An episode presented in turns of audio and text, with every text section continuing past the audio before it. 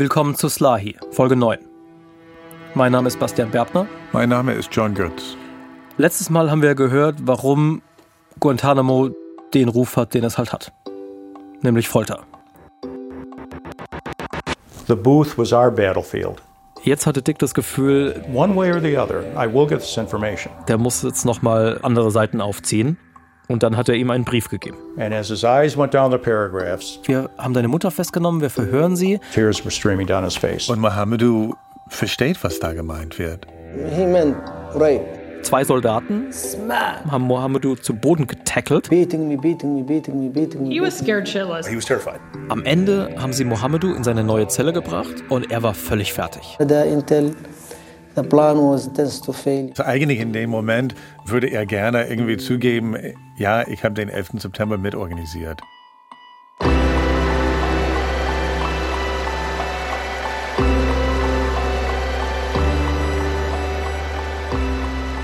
Ihr hört Slahi, 14 Jahre Guantanamo. Ein Podcast vom NDR. Und dies ist die neunte Folge. Der Lügendetektor. Wir sind jetzt an einem Punkt in der Geschichte, wo das Folterteam das Gefühl hat, okay, das ist jetzt der Durchbruch. Nach all dem, was wir versucht haben, jetzt haben wir ihn soweit, jetzt fängt Mohamedou an zu reden. Und sie hatten recht. Mohamedou sagt, I just want the pain to stop. Hauptsache, die Schmerzen hören auf. He started uh, producing information. Dick Sully hat sein Ziel erreicht. Dann sind sie gekommen, um ihn zu verhören. Warum bist du in den Dschihad gegangen? Wie ist das abgelaufen? Dieser Treueschwur für Al-Qaida. Aber dann haben sie ihn ganz schnell auch nach konkreten Personen befragt. Und anstatt zu sagen, ich weiß von nichts, was die irgendwie gemacht haben könnten, hat er gesagt, die sind Al-Qaida. Also, was kannst du uns sagen über Mehdi, Al-Qaeda. über Gancharski? Al-Qaeda. Was weißt du über Mahmoud, Al-Qaeda. über Ibrahim, Al-Qaeda. über. Ahmed? Al-Qaeda. All the people I know. I told them those people are Al-Qaeda. Und Mohammed hat gemerkt, seine Verhörer waren sehr zufrieden mit ihm. British Zuli came to me. I don't know how long it took him, but he was like so happy. He said, I always believed in you, he said. And I was I was so happy that he was happy.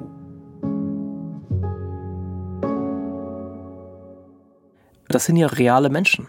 Das sind Freunde oder zumindest teilweise Bekannte von ihm. Und er bezichtigt sie jetzt hier aus dieser Zelle heraus des Terrorismus.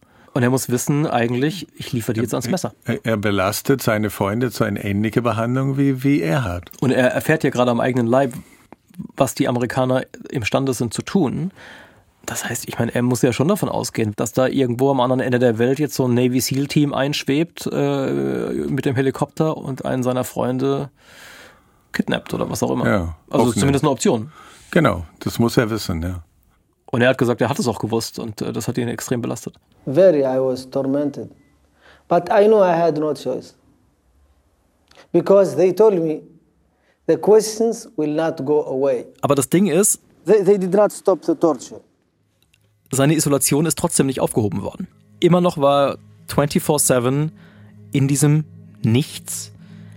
Noch immer haben sie alles getan, um seine Sinne zu verwirren. Sie haben ihm auch manchmal abends das Frühstück gebracht und morgens das Abendessen, solche Dinge, um quasi bewusst ihn zu verwirren. Und irgendwann in dieser Zeit hat er plötzlich hinter der Wand die Stimme seiner Mutter gehört. Und dann die seiner Schwester und mauretanische Musik. Something like this, like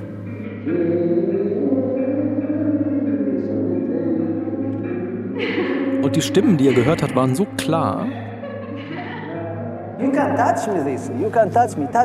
dass er gedacht hat, okay, entweder haben die jetzt meine Familie entführt und hierher gebracht und die sind jetzt da draußen oder die haben die aufgenommen und spielen jetzt hier irgendeine Aufnahme ab. Aber in Wahrheit war da nichts. There was no radio, there was no family, nothing. Er hat sich das eingebildet. Yeah, I went like crazy. Er ist so isoliert, dass er halluziniert, dass er Dinge sieht, die nicht da sind, Sachen hört, die nicht gesprochen worden sind. Die haben ihn so lange gefoltert, bis er buchstäblich den Verstand verloren hat.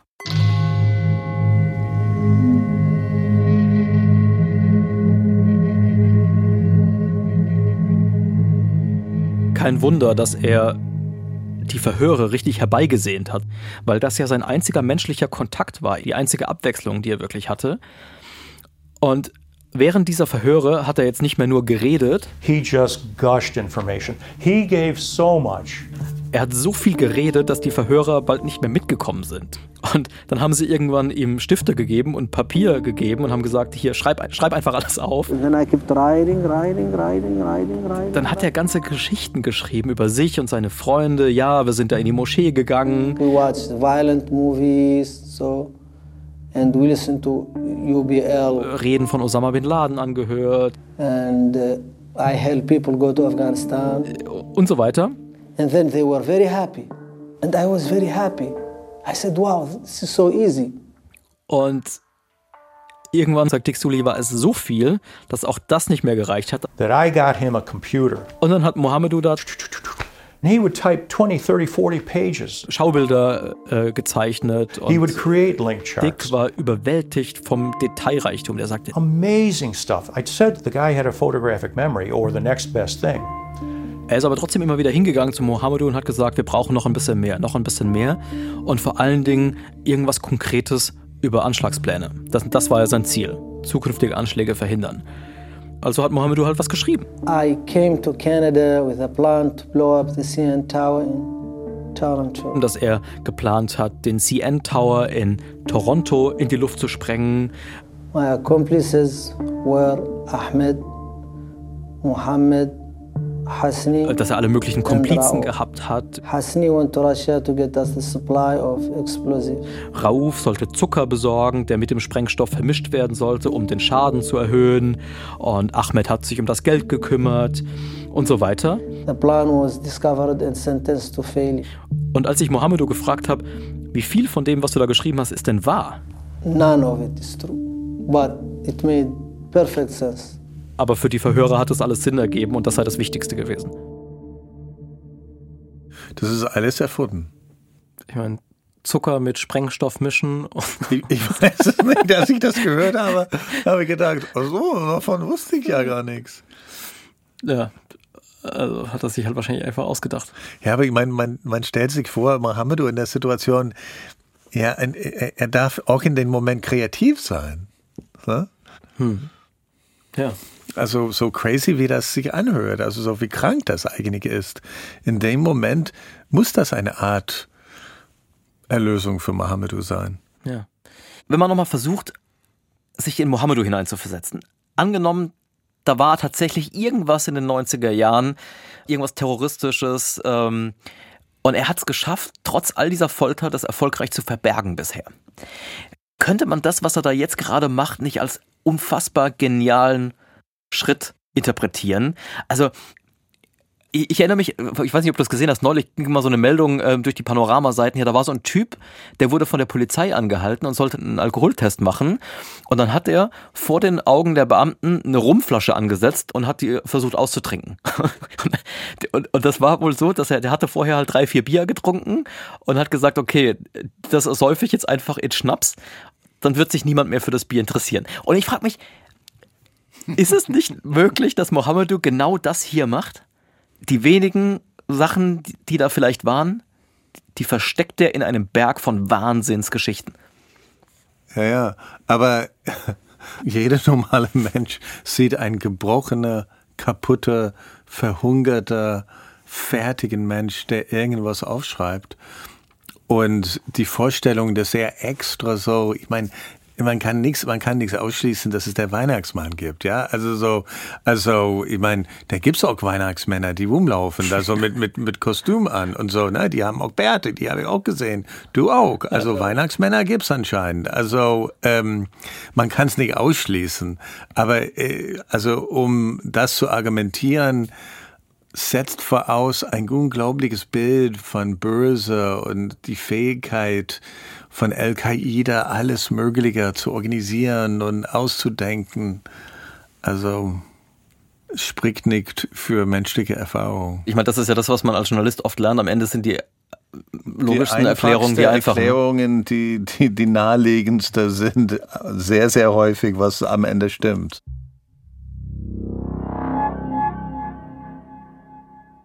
Jedenfalls war es dann so, dass diese Berichte über die Geständnisse, die Mohamedou da abgelegt hat, all diese Informationen, die er geliefert hat, die hat Dick Sully weitergegeben an die Leute in Washington bei den Geheimdiensten und so weiter, die das dann alles überprüft haben. Then my life started to get better and better. Mohamedou hat Informationen geliefert und ist dafür Gegenstand für Gegenstand belohnt worden. Das erste, was er bekommen hat, pillow, war ein Kissen. 70% polyester. Ja, das wird dann später auch seine Spitzname, Pello. Also Pillow. So, so wird er genannt, weil diese Kopfkissen war ihm so wichtig. But he got a mattress pad. Und später hat er dann auch eine Matratze gekriegt. And then later on, he uh, brought uh, a TV and allowed me to watch the uh, video, like to watch the movies. Er hat jetzt Wasserflaschen mit in seine Zelle nehmen dürfen. In fact, he got to the point where his cell door wasn't locked. Und dort gab es dann einen Schreibtisch. He had a sitting area, there was a desk, there was a computer, there was a chair, uh, a couple chairs actually. Die Mahlzeiten sind jetzt regelmäßig geworden. Sein Lieblingstag war der Donnerstag. Thursday has a banana. It's very thick, fat banana, you know, American, genetically modified banana. Yeah, I really love that. Er kriegt irgendwie was Nettes und das ist alles eigentlich aber doch Teil von dieser Plan, ihm zu brechen und ihm wieder aufzubauen. Also Wie so ein Hund, der so angefüttert wird. ja, ja, Äh, ja, ja. ja sozusagen die Grundlage der menschlichen Existenz zu bekommen, sei als Geschenk gesehen worden. Ähm, ja.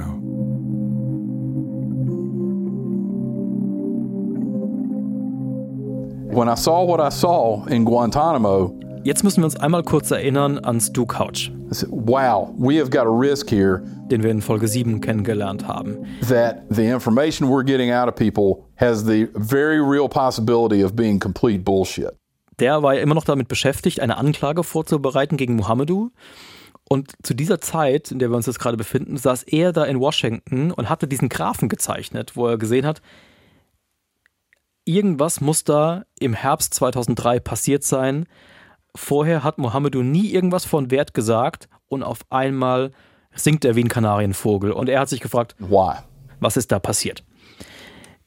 Also hast du angefangen, Nachforschungen anzustellen und ein paar Leute anzurufen, die er kannte, die Zugang hatten zu Akten und so weiter. Und es hat nicht lange gedauert, da hat er die Antwort bekommen, oder man muss sagen, die Antworten.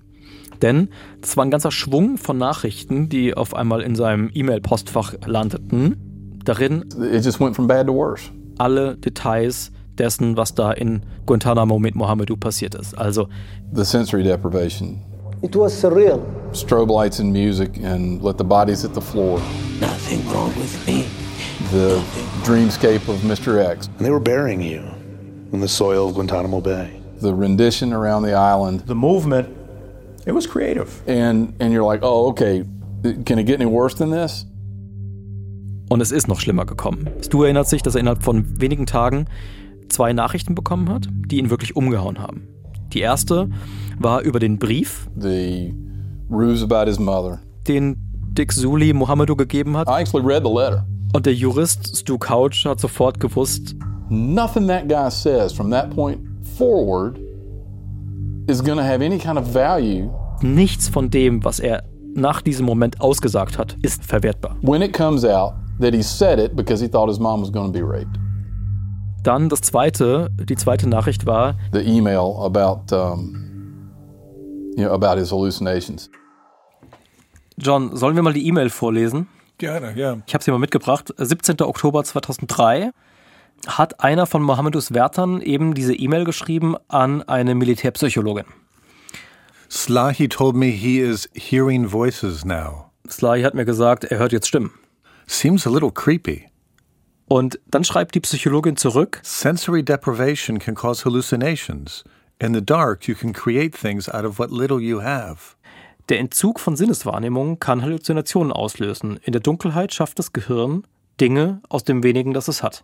So when I first saw that, I was like, okay, Und da war Stu Couch klar, they've broken his brain down.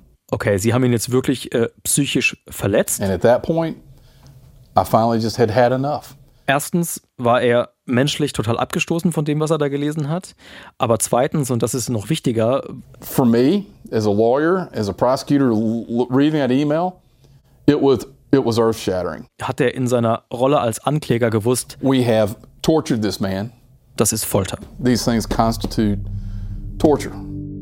Und das nicht nur laut Genfer Konvention, sondern tatsächlich auch nach amerikanischem Recht. Damit war klar, Stu konnte all das, was Mohammedu da gesagt hatte, in diesen vielen Berichten, die auch er auf dem Schreibtisch hatte, all das, was seit der Folter passiert ist, konnte er vor Gericht nicht verwenden. Nüchtern betrachtet war sein Fall tot. Das heißt, eigentlich hätte er sagen müssen, ich kann Mohammedu Slahi nicht anklagen. Aber er war halt total hin und her gerissen, weil es ja durchaus möglich war, was dass Mohammedu Slahi this guy could have been complicit in the in the murder of almost 3000 Americans mitverantwortlich war für den Tod von 3000 Amerikanern and a friend of mine. und für den Tod seines guten Freundes Mike. Na, das ist eine absolut unmögliche Entscheidung. Nicht nur ist er, er hat einen Befehl. Das ist nicht irgendwie, kannst du es bitte für uns machen und also äh, äh, kann ich für dich da ein Glas Wasser holen. Sondern das ist ein Befehl von seinem klagst diesen diesen. Fall also zur Anklage zu bringen. Ja, und- und und dann- und dann- gegenüber die Ehefrau von seinem Freund, also die er versprochen hat, er wird irgendwie diese Fall zu Ende bringen. Also steht er da, also ist jemand, der nichts kann. Und das ist aber im, im ersten Moment erstmal ein innerer Prozess. Er kann ja mit niemandem darüber sprechen, auch weil es alles streng geheim ist. sehr streng geheim. Er darf gar nicht mit seiner Ehefrau darüber reden. Das heißt, er macht das alles mit sich aus. Und jetzt muss er entscheiden, was mache ich? Entweder ich, ich lege den Fall nieder und mache mich zum Verräter, zum Nestbeschmutzer. How can I do that? Was musst du von einem Menschen abverlangen, so eine Entscheidung zu treffen? You don't you don't want to be that person that says, you know what, I'm not going to fight this battle. Ja, Und er nimmt sich ein paar Tage Zeit, kann man ihm nicht verübeln, um darüber nachzudenken. genau. Und bevor wir jetzt zurückspringen zu Dick Sully, lass uns einmal kurz festhalten, was hier passiert. Stu Couch, der Staatsanwalt, der eigentlich all seine Energie aufwenden soll, um gegen Mohammedu zu ermitteln, ist eigentlich nur noch damit beschäftigt, gegen die eigenen Landsleute zu ermitteln. Stu Couch war nicht allein. Es gab sogar ein FBI War Crimes Desk, eine Einheit des FBI, die gegen Amerikaner auf Guantanamo ermittelt hat. Es ist sehr schnell zugemacht worden, aber immerhin gab es das. Aber das heißt auch, die Frage, ob Mohammedu was verbrochen hat oder nicht, die tritt erstmal für einen Moment in den Hintergrund. Und ich weiß nicht, vielleicht haben sie auch einige Hörer gemerkt in den letzten Folgen. Irgendwie hat sich ja hier auch in diesem Podcast was verändert. Also Mohammedu kommt immer weniger zu Wort, dafür hören wir jetzt viel von diesen Folterern. Und das liegt auch daran, dass sich das damals in der Realität eben verändert hat. Also aus Mohammedu, dem Terrorverdächtigen, ist in dieser Zeit Mohammedu das Folteropfer geworden. Und so ist es jetzt halt in, auch in diesem Podcast. Also der Podcast eine, über einen Terrorverdächtigen ist zu einem Podcast über ein Folteropfer geworden. Und wenn wir jetzt zurückgehen zu Dick Sully nach Guantanamo, der hatte das noch gar nicht richtig verstanden zu dem Zeitpunkt, was, was der da angerichtet hat. Ne? Aber er hat schon gemerkt, okay, es gibt jetzt hier ein Problem. Sully hat ein Problem, dass er unglaublich tolle Aussagen hat, also wo Mohammedu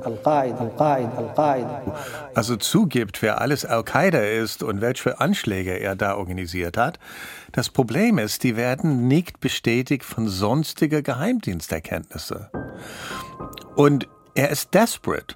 Also er ist in einer Situation, er will, dass das alles stimmt. Das heißt, die Geheimdienste fragen bei Sully nach, sag mal, bist du dir wirklich ganz sicher, dass Mohammedu äh, hier die Wahrheit sagt mit all diesen Berichten? Irgendwie, wir haben das jetzt mal versucht zu überprüfen und irgendwas stimmt da nicht.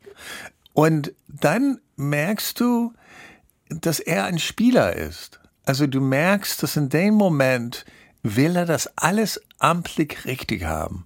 Er will in dem Moment diese gezwungene Aussagen wahrhaben. Er will, dass das stimmt. Und er tut was, was eigentlich super ungewöhnlich ist und gefährlich ist. Er ordnet einen Lügendetektortest an.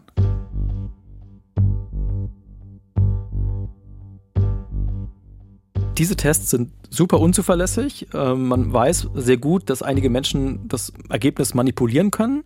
Man weiß auch, bei anderen funktioniert es einfach von Natur aus nicht so gut. Es ist in dem Sinne sehr risikoreich, wenn, wenn die Lügendetektor sozusagen bestätigt, was er da sagt. Also hat Mohamedou verloren.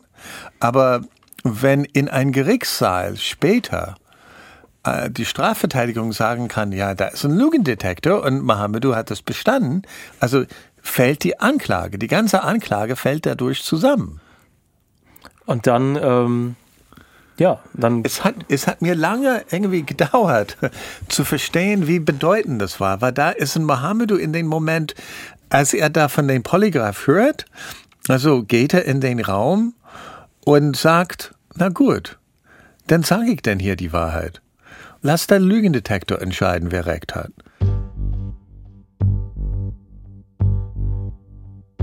Das heißt, da ist so ein Mann mit so einem Apparat in Mohammedus Zelle reingekommen, dann haben sie ihn da angestöpselt. Cuff, uh, a sweat respiration gauge. Und dann haben sie ihn gefragt, unter anderem, While in Canada, did you plan with anyone to harm the United States or Canada? als sie in Kanada waren, haben sie da mit irgendwem geplant, die USA oder Kanada anzugreifen? No, Kennen Sie Al-Qaida-Mitglieder, die in den USA oder Kanada gelebt haben, von denen Sie uns noch nichts erzählt haben? no, Wissen Sie etwas von Angriffsplänen auf die USA oder Kanada? no. Und so weiter und so weiter. Das Ergebnis war No Deception Indicated. Yeah, no deception indicated. No deception indicated heißt, er hat nicht gelogen. Das sagt die Wahrheit. Er sagt die Wahrheit. Das heißt, Dick Sully, der Spieler, hat sich ordentlich verzockt. Er hat, also, äh, äh, das ist eigentlich, wo der Fall im Prinzip zusammenbricht. Als ich äh, Sully interviewt habe, habe ich ihn natürlich danach gefragt. Ich, ich war so gespannt, was er sagen wird. Weil ich meine, du verhörst den wichtigsten Gefangenen überhaupt, wochenlang, unterziehst ihn den krassesten Foltermethoden, machst die größte, aufwendigste Aktion in der Geschichte Guantanamos, um ihn zu brechen, baust ihm eine eigene Zelle, um ihn zu brechen, und dann bricht er und er liefert all das, was du in deinen wildesten Träumen dir erhofft hattest. Und dann fällt das in sich zusammen bei diesem Lügendetektortest. Das finde ich übrigens, also absolut, eine der spannendsten Momente ü- überhaupt in das gesamte Projekt, als du ihm fragst, In November 2003, the decision is taken to give him a polygraph. nach dem Lügendetektor, weil er guckt dich da so an und so. I don't know. I don't recall. Um, I don't recall. I don't remember that. Lügendetektor, davon habe ich da so, da habe ich keine Erinnerung dran. Und dann fragst du, na, der Lügendetektor-Test, das kennst du doch. I don't recall the polygraph. Nö, keine Kenntnis davon. Nee, weiß nicht, also, poch, vielleicht gab es so eine, ne? Und ich wusste in dem Moment ja, dass er lügt. Wir wissen es von Mohamedou, Richard Zuli was watching us. wir wissen es von Stu Zuli made the decision to, to let him take a polygraph. und wir wissen es von Mr. X. Nothing could move forward if he didn't say yes. Ja, und wir wissen, dass es eine Konfrontation mit einer von den Ermittlungsteams Dick Sully über den bevorstehenden Lügendetektor. Also, wo jemand aus dem Ermittlungsteam ihm am Telefon angeschrien hat, er soll das nicht tun. Also, die Vorstellung, dass er sich nicht daran erinnern kann, äh, senil war er nicht. Der konnte sich sonst an, an, an alle möglichen Details erinnern. Und dann habe ich gesagt, naja, ich meine, du warst damals der Teamleader. I mean, you're, you're the team leader of. I don't give a shit if I'm the team leader. I just told you I don't recall a polygraph. Also es war ja klar, das Interview wird jetzt nicht mehr einfach so nett zu Ende gehen, aber ich habe dann, also Kann eine, man wohl sagen, ja. eine Sache musste ich ihn ja doch noch fragen, und zwar, ähm, ja, nach der Folter. Also es war dann, es ist ja jetzt sehr klar dokumentiert, Mohamedou wurde gefoltert. Und Dick Sully war derjenige, der das alles verantwortet hat, weil er der Chef dieses Teams war. Und er hat gesagt, Stop your your tears and your hand wringing. Unsere Aufgabe war es, weitere Anschläge zu verhindern. Wir mussten Leben retten, vielleicht auch dein Leben. Now you can sit here and look at it. Und jetzt sitzt du hier und sagst, oh, diese furchtbaren Amerikaner, die haben dafür gesorgt, dass Mohamedou einsam war. Ich habe ihm dann vorgetragen, was Stu Couch gesagt hat, dass sozusagen mit der Folter der Fall tot war. Stu Couch says so. Other people says so. Fuck Stu Couch. Und dann dreht er durch. Then fuck you. Und ja, dann Shame on you. Shame on you. Let's feel bad for the people that bring down the World Trade Center. Let's feel bad for Al Qaeda. Hat mir vorgeworfen, You're judging what was taking place then when you were pissing in your pants as a baby. I was 16 years old. War 16. das war mir wichtig, das aber zu betonen. Ja, dann hat er die Kamera weggestoßen und ist abgehauen. Was ist da passiert? Was denkst du? Schlechter Verlierer oder was, was ist da los? Ich glaube, diese Polygraph, dieser Lügendetektor war für ihn so ein Problem. Ähm, es heißt im Prinzip, dass die Sachen, wofür er diese große Orden bekommen hat, also das war der Beleg dafür, dass es nicht gestimmt hat innerhalb von seiner Welt, also von seiner Welt, also war seine Leistung zunichte gemacht. Das ist, was du da angesprochen hast in dem Moment. Und ähm, das ist anscheinend ein extrem empfindlicher Punkt für ihn. Das ist der wichtigste Fall seines Lebens, vermutlich. Und was ich hier behauptet habe, ist, er ist gescheitert. Genau. Er ist gescheitert und hat durch Folter Märchen bekommen. Und hat auch noch indirekt verhindert, dass Mohamedou je angeklagt werden konnte. Genau. Und hat also direkt verhindert, dass Mohamedou je angeklagt werden könnte. Zurück zu Stu Couch. Der hat damals tagelang darüber nachgedacht, And, and what, what do I do about it? entweder die Anklage weiter vorantreiben, obwohl er eigentlich weiß, dass er wahrscheinlich vor Gericht keine Chance haben wird, oder den wichtigsten Fall seines Lebens einfach fallen zu lassen. You don't want to be that person that says, you know what, I'm not going to fight this battle. Sonntags ist er in die Kirche gegangen mit seiner Familie und im Gottesdienst gab es diesen Moment, die Gemeinde steht auf, So I'm standing there with my wife and my sons, my two sons, der Priester fragt nach den Säulen des Glaubens und die Gemeinde antwortet geschlossen, indem sie sagt, is I will with God's help. So ist es gegangen, Glaubenssatz für Glaubenssatz, bis der Priester das hier gesagt hat. Will you strive for justice and peace among all people and respect the dignity of every human being? Strebst du nach Gerechtigkeit, Frieden, Respekt und Würde für alle Menschen? Every human being. Für alle Menschen. Ganz plötzlich hat sich Stu sehr allein gefühlt. It was like I just had this this real ethereal moment. Lots of people in there. All of a sudden, I felt really alone, like I was one guy standing in front of God. Und was er in seiner Seele in diesem Moment gespürt hat, sagt er, war folgendes. Du kannst jetzt nicht I will with God's help, sagen, and not do something consistent with it later. alle Menschen, das inkludiert auch Mohammed Uslahi. I mean, that was the answer. Und wenn ich will, dass ihm tatsächlich Gerechtigkeit widerfährt, wie ich jetzt hier vor Gott sagen würde, I'm not going to prosecute this guy. I can't be involved in this this guy's prosecution. dann muss ich diesen Fall abgeben.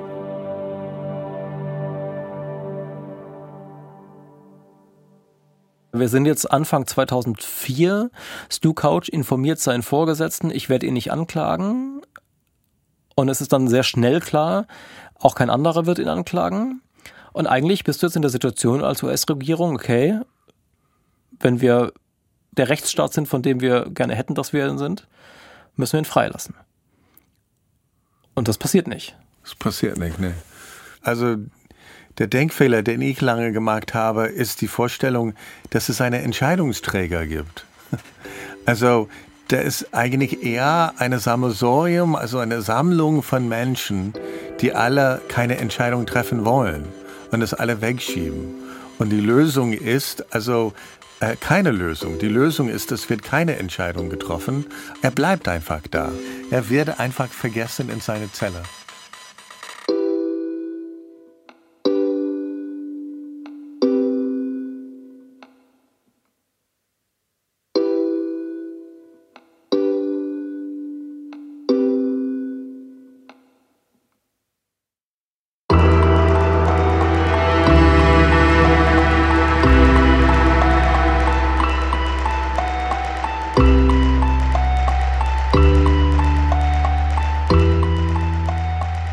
Vielen Dank fürs Zuhören. Das war die neunte Folge von Slahi.